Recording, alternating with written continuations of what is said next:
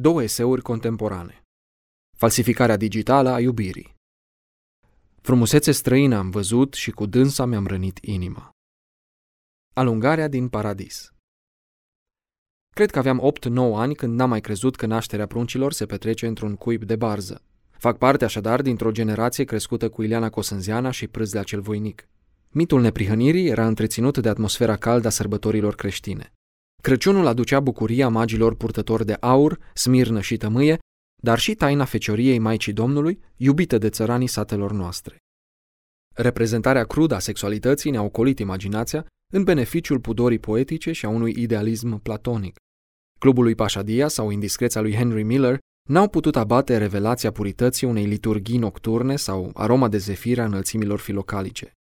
Cei șapte ani de acasă m-au învățat că anumite lucruri nu se spun și nu se fac, iar dacă tot s-au petrecut, atunci nu se povestesc. De ce? Pentru că excesul de familiaritate trezește disprețul celorlalți. Am ascultat glume buruienoase în anii de liceu? Desigur. Am văzut însemnări licențioase de tip graffiti? Fără îndoială. Din acest motiv am și căutat vindecarea. Cum? Mergând la biserică. În casa lui Dumnezeu am aflat de ce goliciunea e semnul căderii adamice și o reflectare oblică a puținătății lăuntrice. Privind spre zidurile unor mănăstiri transilvanene, am descoperit iconografia bizantină care elogia cumințenia trupului ascetic. Fie că eram la Râmeți, Rohia sau Hodoș Bodrog, descopeream pedagogia pudorii din vechi vetre de spiritualitate. Ochiul curățit care privește cu blândețe către aproapele. Răsfoind apoi acasă niște albume de artă cu frește recuperate de sub cenușa orașelor Pompei și Herculanum, am descoperit cu totul altceva. O lume violentă, marcată de obsesii falice și porniri de satir. Colecția Muzeului de Artă din Napoli îl prezintă pe zeul Pan încălecând un țap. Ce sens etic transmite un asemenea artefact? De ce oare moravurile publice ale Imperiului Roman, despărțite de virtuțile republicane ale lui Cincinnatus, legitimau consumul de pornografie? Din ce motiv senatorii lui Nero tolerau derapajul situat la limita zoofiliei? Și stinge văpaia poftelor mele, căci singur sunt și neputincios.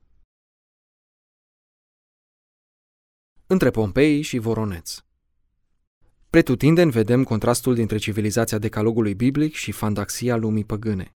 Un album cu pictograme japoneze va include, foarte probabil, ilustrațiile artei Shunga din perioada Edo, care anticipează, printr-un stil crud, revistele pornografice ale Occidentului contemporan.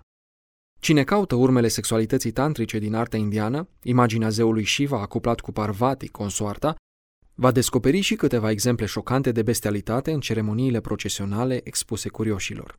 India precreștină a tolerat reprezentarea publică a sexului anal, am perecherii dintre femei și armăsari, bărbați și iepe. Savantul francez Louis Bouillet observa că banalul simbolism sexual al tuturor religiilor naturale care n-au depășit stadiul magic și care preiau doar elemente animale și subanimale din relația bărbat-femeie, este un substitut al simbolismului nupțial. Nu e nevoie să examinăm prea multe culturi ca să înțelegem de ce viața nocturnă a faimoasei Iulia, fica exilată a împăratului Octavian Augustus, nu reprezintă deloc o excepție. Desfrânarea e o ispită veche, reală și uneori supraestimată. O știa și Dali atunci când a pictat-o cu picioarele subțiri în ispita Sfântului Antonie. Dacă ai trădat legea firii, nevroza se manifestă prin erupția necontrolată a obsesiilor sexuale. Ce este Sodoma dacă nu revolta organizată împotriva bunului simț? Când îngerii îl vizitează pe Lot, locuitorii orașului se năpustesc la ușa casei și strigă Scoate-i ca să-i cunoaștem! Sensul biblic al termenului cunoaștere incluzând relația sexuală. Rupt de logos, orice eros jertfește inima protagoniștilor pe altarul morții și devine astfel Thanatos. Viața de noapte se învârte în jurul unor fetișuri cunoscute fenicienilor care se proșterneau în fața lui Bal și Astarte, zeitate asociată prostituției sacre. Civilizația decalogului ne-a învățat că dragostea nupțială e sâmburele tare al legământului dintre Dumnezeu și Israel. Iubirea este mereu asimetrică, dar presupune o reciprocitate. Scripturile oferă nu doar imaginea dragostei naturale dintre bărbat și femeie, precum în cântarea cântărilor, ci, mai precis, icoana iubirii conjugale. Chiar dacă monoteismul riguros al tradiției abrahamice n-a exclus poligamia, știm că la început n-a fost așa. Ceea ce pentru personajele Vechiului Testament reprezenta o simplă concesie față de slăbiciunea firii, pentru moștenitorii Duhului, relația dintre bărbat și femeie a fost ridicată la înălțimea iubirii dintre Hristos și biserică. Din această perspectivă, desfrânarea este o împuținare sufletească, o împărțire a masculinității și o înstrăinare de Dumnezeu. Descurajat de căderile contemporanilor săi izraeliți, profetul veterotestamentar Osea remarca următoarele. Nu mai este credință, nici milă, nici cunoaștere de Dumnezeu pe pământ. Toți jură strâmb, mint, ucid, fură și sunt desfrânați. Săvârșesc fapte silnice, iar sângele vărsat curge peste sânge. Pentru aceasta pământul jelește.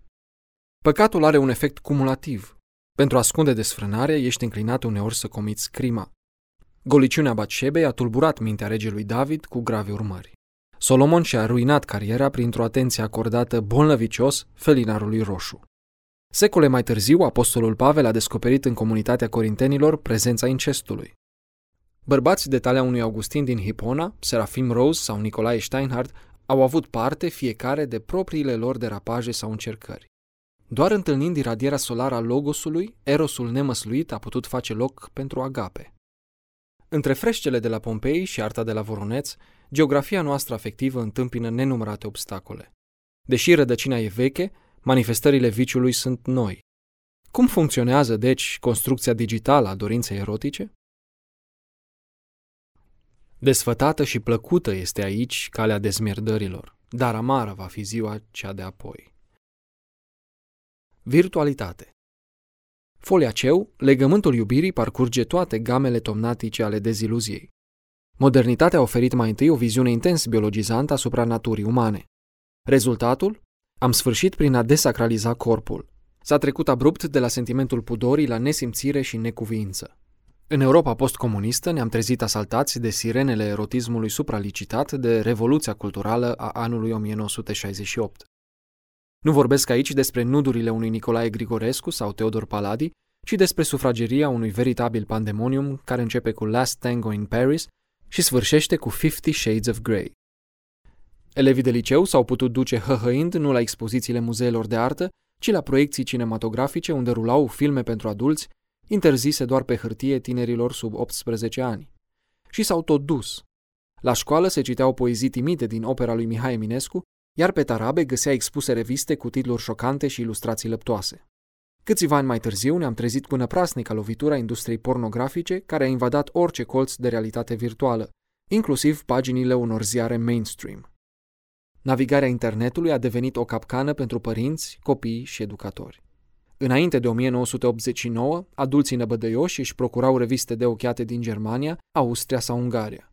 După Revoluție, nenumărate canale de televiziune au deșertat imagini din cuptorul babilonian al poftelor trupești. Mințile pângărite puteau țese, fără perdea, scenariul decadenței extreme. Exhibarea anatomică a erosului carnal rămăsese, decenii la rând, o mare necunoscută pentru publicul est-european. Libertatea prost înțeleasă a facilitat o nemai văzută explozie de voyeurism și videocrație. Astăzi, violența sexuală e la un buton distanță de orice telefon mobil. Te-am părăsit, Doamne, să nu mă părăsești. Am ieșit de la tine. Ieși în căutarea mea. Vătămare Nimic nu s-a dovedit mai vătămător pentru sufletul Occidentului decât expunerea tinerei generații la ritualurile diabolice ale spermei. Expresia aparține cercetătorului Ran Gavrieli de la Universitatea din Tel Aviv. Ceva esențial din gramatica afectivității se pierde prin subjugarea minții față de regulile pornografiei. Iubirea păstrează misterul și depășește animalitatea prin sinteza dintre rațiune, inimă și voință. Pornografia exclude logica, tandrețea și stăpânirea de sine. Printr-un calcul rece de răpitor marin, pornograful îngroapă orice relație personală. Atingerea mâinilor îndrăgostite descoperă din potrivă conturul frumuseții. În acest fel, ele transcend sensibilul. Pornografia face din celălalt un obiect de consum, pregătind mereu următorul asalt și implicit viitorul abandon. După o iubire falsă, rămâi fundamental singur. Oricine te poate înlocui. Ești doar o carcasă compusă din viscere, mușchi, grăsime și centri senzoriali. În nuditatea impotentă a propriului trup, recunoști prizonieratul. Relațiile libertine, oricât de baroce, ascund sâmburele degradării. Partenerii deciși să-și satisfacă doar nevoile sexuale regresează în spațiul indiferenței. Deși trupurile sunt dezgolite, sufletele stau spate în spate. Ochiul interior vede cum poftele au năpădit grădina inimii. A nu mai iubi și a nu mai fi iubit, a înceta să mai fie unică, Iată moartea persoanei. Milenii la rând, educația creștină a vorbit despre tăierea împrejura inimii și despre simplitatea privirii. Modernitatea progresivă s-a distanțat de izvoarele biblice ale moralei publice, legitimând nu doar pluralitatea discursurilor etice, ci însăși cacofonia lor. Cu ce rezultat? Revoluția sexuală, petrecută literalmente sub ochii noștri, a provocat căderea multor suflete, dinpreună cu tot atâtea legăminte maritale, fervori spirituale, prietenii sincere, afaceri de familie sau cariere profesionale. Mulți au cunoscut chinul regretelor tardive și neputința eliberării de păcat. Pe cei cu minți, șocul culturii vizuale contemporane i-a ocolit. Pe cei neglijenți și atot știutori, fauna porn i-a prins și i-a stins. Când ciocanul instinctelor strivește corola de minune a lumii, credința se răcește, dragostea veștejește, iar nădejdea se evaporă. Orice ființă lucidă știe că demonii pornografiei sunt un atentat la adresa libertății. Comportamentul adictiv defectează creierul și introduce o tensiune schizoidă în sânul personalității. Zig Ziglar observă că pornografia atacă nu doar legământul cu partenerul, ci și stima de sine, iuțeala inteligenței și revărsarea spontană de afecțiune către cei dragi. Lava fierbinte a vulcanilor X-rated înghite, fără milă, vestigiile sacre ale erosului conjugal. Când dispare și gândul la judecata divină, adică orizontul eschatologic al comuniunii de iubire, atunci rămân plăcerile maxime la costuri minime. Căci s-a umplut sufletul meu de răutăți și viața mea s-a apropiat de iad. Și ca Iona mă rog, Dumnezeule, din stricăciune scoate-mă. Vindecare Dacă prețuim libertatea, de ce am acceptat invazia unor produse care predispun la dependență? Precum leul fuge de arma vânătorului, bărbatul rănit de patima erotismului aleargă nebunește după săgeata care îi străpunge inima. Astfel ne tălmăcește Ioan Hristostomul plăcerea desfrânării prin văz, gust, miros, pipăit și auz, o boală urmată de mustrările conștiinței. Există soluții? Da. Tămăduirea vine doar pentru cei dispuși să plătească prețul despătimirii. Economia dorințelor nu poate fi echilibrată decât prin descoperirea infinitului viu. Pentru orice idolatrie s-a inventat deja un medicament, iubirea nesfârșită, din slavă în slavă, a iubirii divine.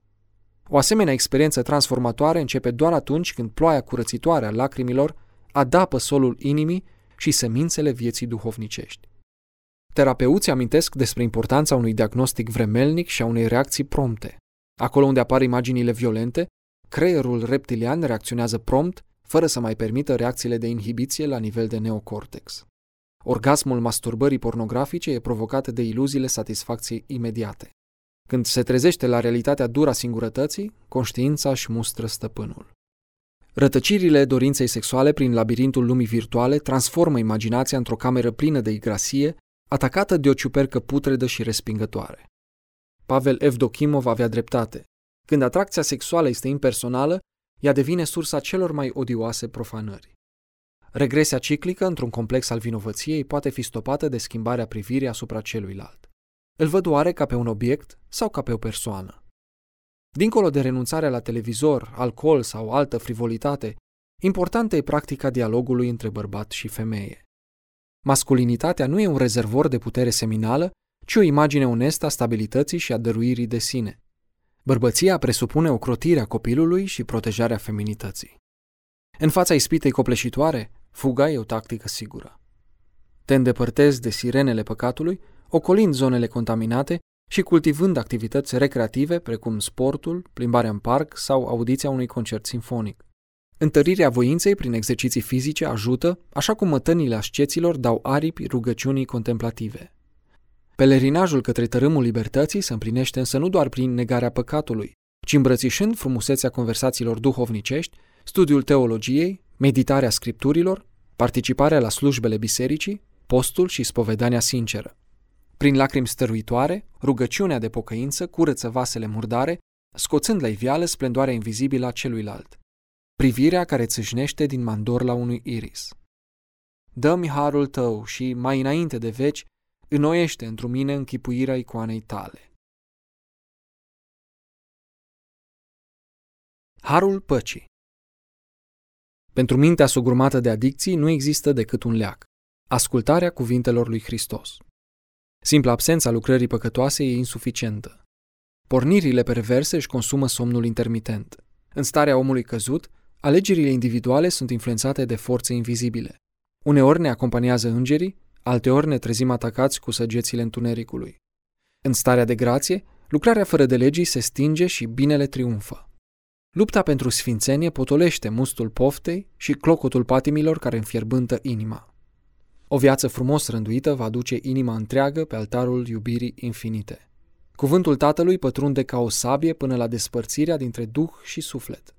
În termeni moderni, cunoașterea logosului resetează sistemul de operare al inteligenței. Noul software conține o funcție antivirus. Bătălia dintre bine și rău se câștigă doar construind o redută în jurul cetății interioare. Pacea se mai descoperă ochiului pământean în preajma minunilor naturii. Omul își revine în sine privind liniștea crestelor de munte. Alteori descoperim sugestia paradisiacă într-un colț de grădină cu parfum de iarbă cosită. Florile revelează sublimul reproducerii non-violente și armonia jocului dintre principiile complementare. Polenizarea e o sfântă binecuvântare. În lumea botanicii nu găsești stihiile erotismului autodistructiv, ci doar liniștea și candoarea. Ce ne spune un mare ascet al răsăritului creștin? Femeile sunt ca florile. Toate sunt frumoase, dar fiecare în felul ei. Bărbatul trebuie să se aplece să o ia, adică să-i arate eleganță, prețuire. Atunci floarea își arată și mireasma și calitățile ascunse. Ieșirea din izolarea dicților survine atunci când, redescoperind frumusețile naturii, înțelegem lucrarea harului. Doar atunci când ești liber poți să iubești. Deus caritas est.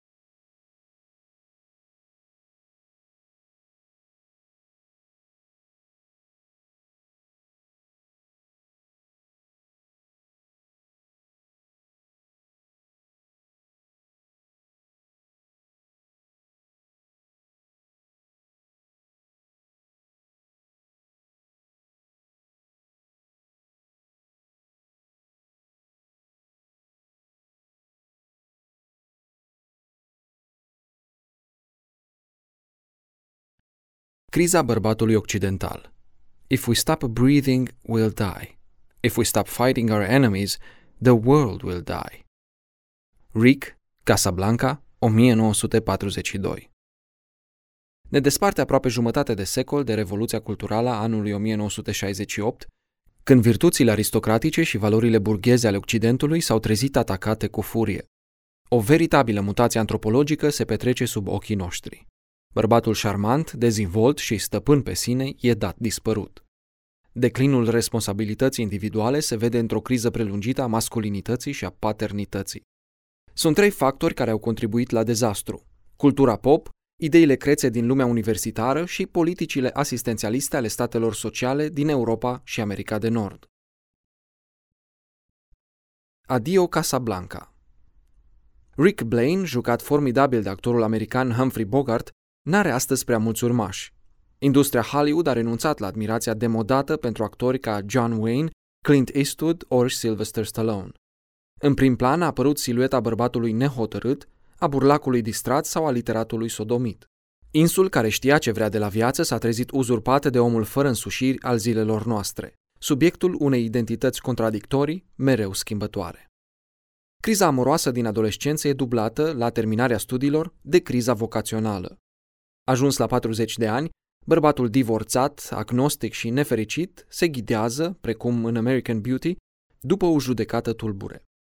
Figura arhetipală a postmodernității, personajul Lester Burnham e complexat și impotent, dar mai ales lipsit de sentimentul conectării la valorile eterne, transcendente, imoabile. El își lasă nevasta pentru o puștoaică. În anii 90, scandalul Bill Clinton-Monica Lewinsky a exportat conversațiile explicite între adulți către înalta societate. Casa Albă a devenit subiect tabloidal și, pe cale de consecință, tabloidele și-au albit portofoliul tematic. Odinioară, omul tradiției aprofunda la bătrânețe adevărurile spirituale descoperite în copilărie. Astăzi e cool să-ți pui întrebările adolescenților la o vârstă adultă. Forrest Gump întrupează tipologia omului bulversat, simpatic, dar lipsit de miez. The embodiment of absolutely nothing, cum l-a descris Janet Maslin în The Boston Globe. Spre ce aleargă Forrest? Nu vom afla niciodată. Industria muzicală a radicalizat tendințele cinematografiei americane. Impresarii l-au convins pe talentatul Michael Jackson să joace rolul de înainte mergător al metrosexualității. Consumerismul a făcut din bărbat genial un animal comercial, vulgar și mereu îndrăgostit de sine. Deficitul de caracter îl face să creadă că succesul se construiește printr-o proiecție exterioară a unei imagini cosmetizate. Orb la problematica interiorității, bărbatul hipster face astăzi shopping online și gătește cu religiozitate ca o gospodină victoriană. Îl găsești la cumpărături, lângă standuri plastifiate, dar nu și lângă pompieri în situații de criză. Categoriile sociologice ale stângii nu pot înțelege motivația vânătorului din natură sau psihologia luptătorului din ring. Antreprenorul, orientat mereu către soluții, dezvoltă instinctul oportunității și simțul responsabilității. Omul cu inițiativă își canalizează toată energia mentală către reușita proiectului. Ideologii vor descrie înmulțirea talanților în termeni de arivism, oprimare și impuls exploatator. Fără experiența riscului și văduvit de simțul aventurii, bărbatul rămâne subdezvoltat afectiv. Când este inocentă, iubirea trăiește prin celălalt. Să iubești înseamnă să te expui, să accepti nu doar afecțiunea, ci și indiscreția, să fii nu doar puternic, ci vulnerabil, să riști și să pierzi, să suferi și uneori să o iei de la capăt. Lipsit de o legătură strânsă cu familia tradițională și rupt de pământul înaintașilor, tânărul occidental e tentat să trăiască doar prezentul continuu, clipa fulgerantă lipsită de semnificație. El există pentru weekend, căutând să amplifice plăcerile zonei de confort. Treptat, omul contemporan și-a diminuat rezistența la efort și înclinația pentru sacrificiu. Ocazional descoperim seriale precum Band of Brothers sau Homeland, unde soldatul american e capabil să mărșăluiască zeci de kilometri, îndurând foamea și frigul pentru o cauză nobilă, libertatea. Intoxicat cu plăcerile epidermei și obosit de ritmurile vieții de noapte, bărbatul recent are o minte ușuratică și deloc cultivată. Puterea de cuprindere a inteligenței formată prin cluburi n-are nimic din agerimea conversațiilor găzduite prin saloanele boierești. Ierarhiile patriarhale s-au răsturnat. Conștiința soldățească a datoriei e muribundă, iar fiorul religios nu mai înseamnă decât superstiție. Noua beletristică, obsesia dietelor sau psihologismul lăcrămos al emisiunilor TV au marginalizat cultul eroilor, respectul pentru atitudinea cavalerească sau admirația pentru mari cuceritori. Sticla ne livrează profilul bădăranului miștocar, al cocotei masculine, al paiaței sentimentale, al prostului agramat. Ne izbește imaginea dezertorului laș care își plânge de milă. În viața acestor sclave ai neputinței, ateismul funcționează drept contraceptiv, iar faima ca afrodisiac.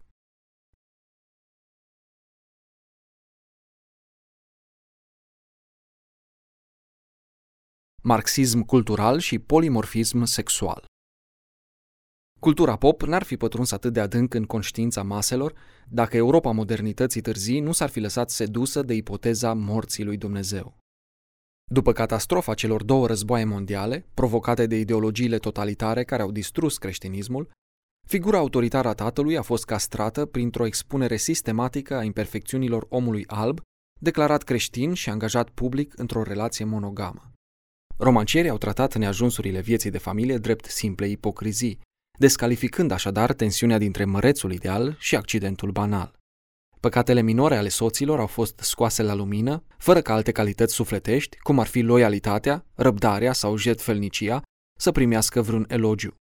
Secole la rând, tânărul european a fost pregătit pentru a se căsători.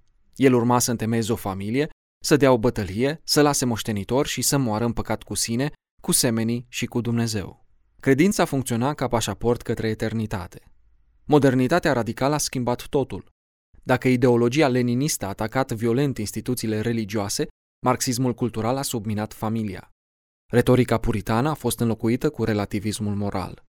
În timp ce mănăstirile benedictine își închideau porțile după Conciliul Vatican II, iar ordinul iezuit pierdea numeroși membri cu ascendență europeană, tânăra generație, născută după 1945, a îmbrățișat zgomotul hippie.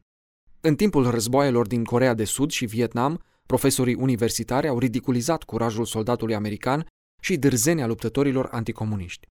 Substantive din vocabularul oamenilor liberi, curaj, demnitate, proprietate, credință, luptă, risc, misiune ori destin, au început treptat să dispară. Influențată de scrierile lui Freud, Simone de Beauvoir sau Judith Butler, inteligenția postmodernă a ajuns să echivaleze bărbăția spartană cu brutalitatea și feminitatea victoriană cu slăbiciunea. Discipline recent inventate, precum gender studies sau queer studies, au despărțit familia de moravurile tradiționale. Revoluția sexuală a scurtat drumul între momentul seducției și consumarea intimității. Dintr-o fortăreață inaccesibilă, erotismul a transformat corpul feminin într-un port larg și primitor. Cine a avut de pierdut? Probabil mama și copilul. Unul dintre cei mai mari exegeți ai lui Platon, Alan Bloom, făcea următoarea observație. Sexul facil al adolescenților retează firul de aur care leagă erosul de educație.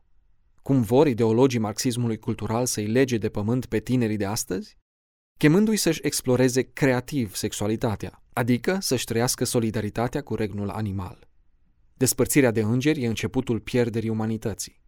Legitimitatea polimorfismului sexual anulează vechile taburi și distințiile ferme între firesc și nefiresc, între legal și ilegal.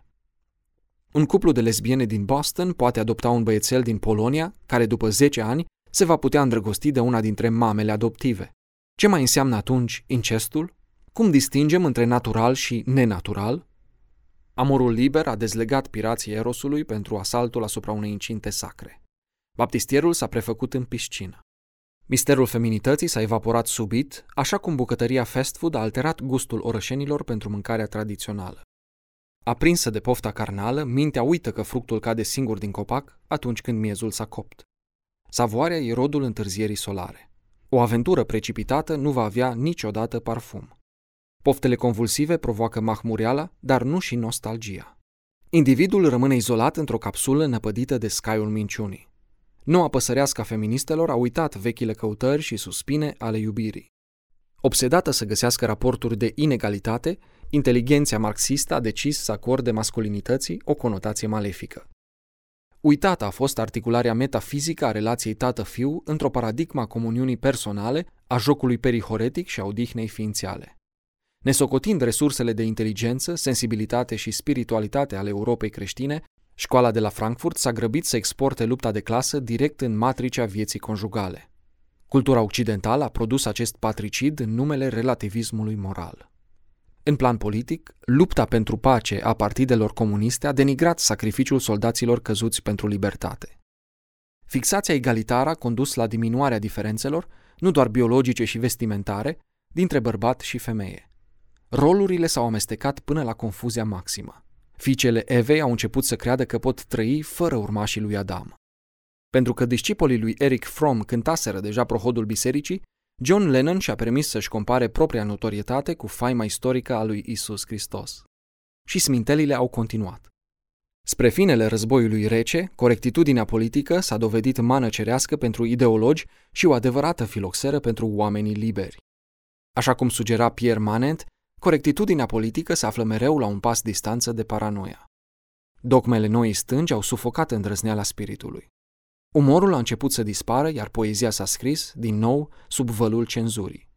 În locul perplexității s-a instalat conformismul social hrănit din cele mai triviale sloganuri, așa cum le-am auzit recent în România. Vrem spitale, nu catedrale.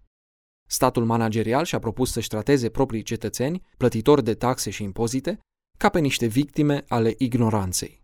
Guvernul a stabilit regulile discursului coerent politic, orice ar fi spus Wittgenstein despre jocurile de limbaj. Îngăduința față de celălalt a scăzut direct proporțional cu rigoarea logică și detenta retorică. Vehemența a compensat ignoranța. Statul de dacă Dincolo de corupția culturii pop și fanatismul ideologic al unor elite academice, statul asistențialist a preluat sarcinile atribuite tradițional unui pater familias. Foarte rapid, bărbatul s-a trezit copleșit de sentimentul inutilității. Asistența socială a lovit în stima de sine a oricărui soț și sau tată. Programele guvernamentale au subminat capacitatea familiilor de a genera, pe cont propriu, venituri independente. Depresia a stimulat consumul de droguri. Așa s-a legitimat abandonul responsabilității față de cei tineri și față de cei nenăscuți încă. Generația Peter Pan a lăsat milioane de mame să-și crească singure puiul. Plecarea taților din sânul familiilor a lovit nu doar în echilibrul bugetar, ci și în nevoia de modele a oricărui adolescent. Situate între furie și resemnare, atâtea femei au ajuns să ducă în spate povara singurătății. Pentru a agrava lucrurile, casta birocraților a cerut creșterea taxelor pe bunurile moștenite. În acest fel, solidaritatea naturală dintre generații, adică dragostea bunicilor față de nepoți, a primit o nouă lovitură. Criza paternității afectează astăzi nu doar familiile monoparentale de albi, ci și comunitățile arabe, latino sau afroamericane din lumea occidentală. De ce este importantă paternitatea? Pentru că experiența dăruirii este o inițiere în disciplina sacră a tandreței. Iubirea aspiră la fecunditate. Esența luminoasă a maternității și a paternității ne ajută să dibuim amprenta dumnezeirii în chipul celuilalt. Afecțiunea părinților garantează fericirea copiilor și menține echilibrul conjugal. Există și un factor politic care explică slăbirea virtuților marțiale ale bărbatului de odinioară. Statele care au renunțat la identitatea națională s-au grăbit să dizolve serviciul militar obligatoriu. Dacă tinerii izraelieni fac trei ani de exerciții specializate, elevii școlilor românești primesc scutire pentru orele de educație fizică și sport. Rezultatul? Epidemia de obezitate, fenomen care slăbește vigoarea junimii. Cum să practici disciplina corporală dacă în atâtea dimineți ai ales să dormi?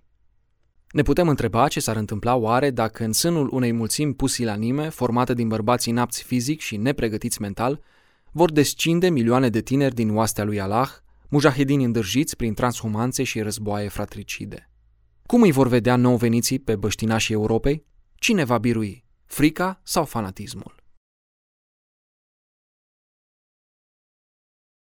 Esența bărbăției doar o trezire spirituală în spațiul civilizației iudeo-creștine, dinpreună cu acceptarea realităților dure ale competiției libere, vor putea aduce lumea occidentală la măreția virtuților de odinioară.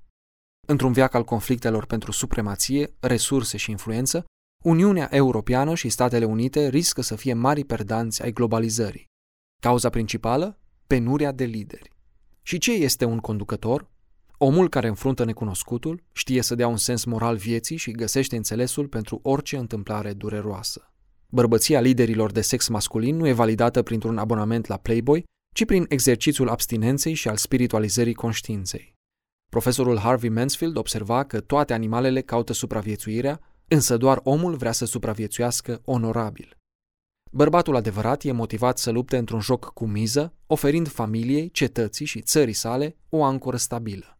Bărbăția, așadar, este generalul din armata virtuților care salvează, fizic, moral și spiritual, onoarea oricărei națiuni.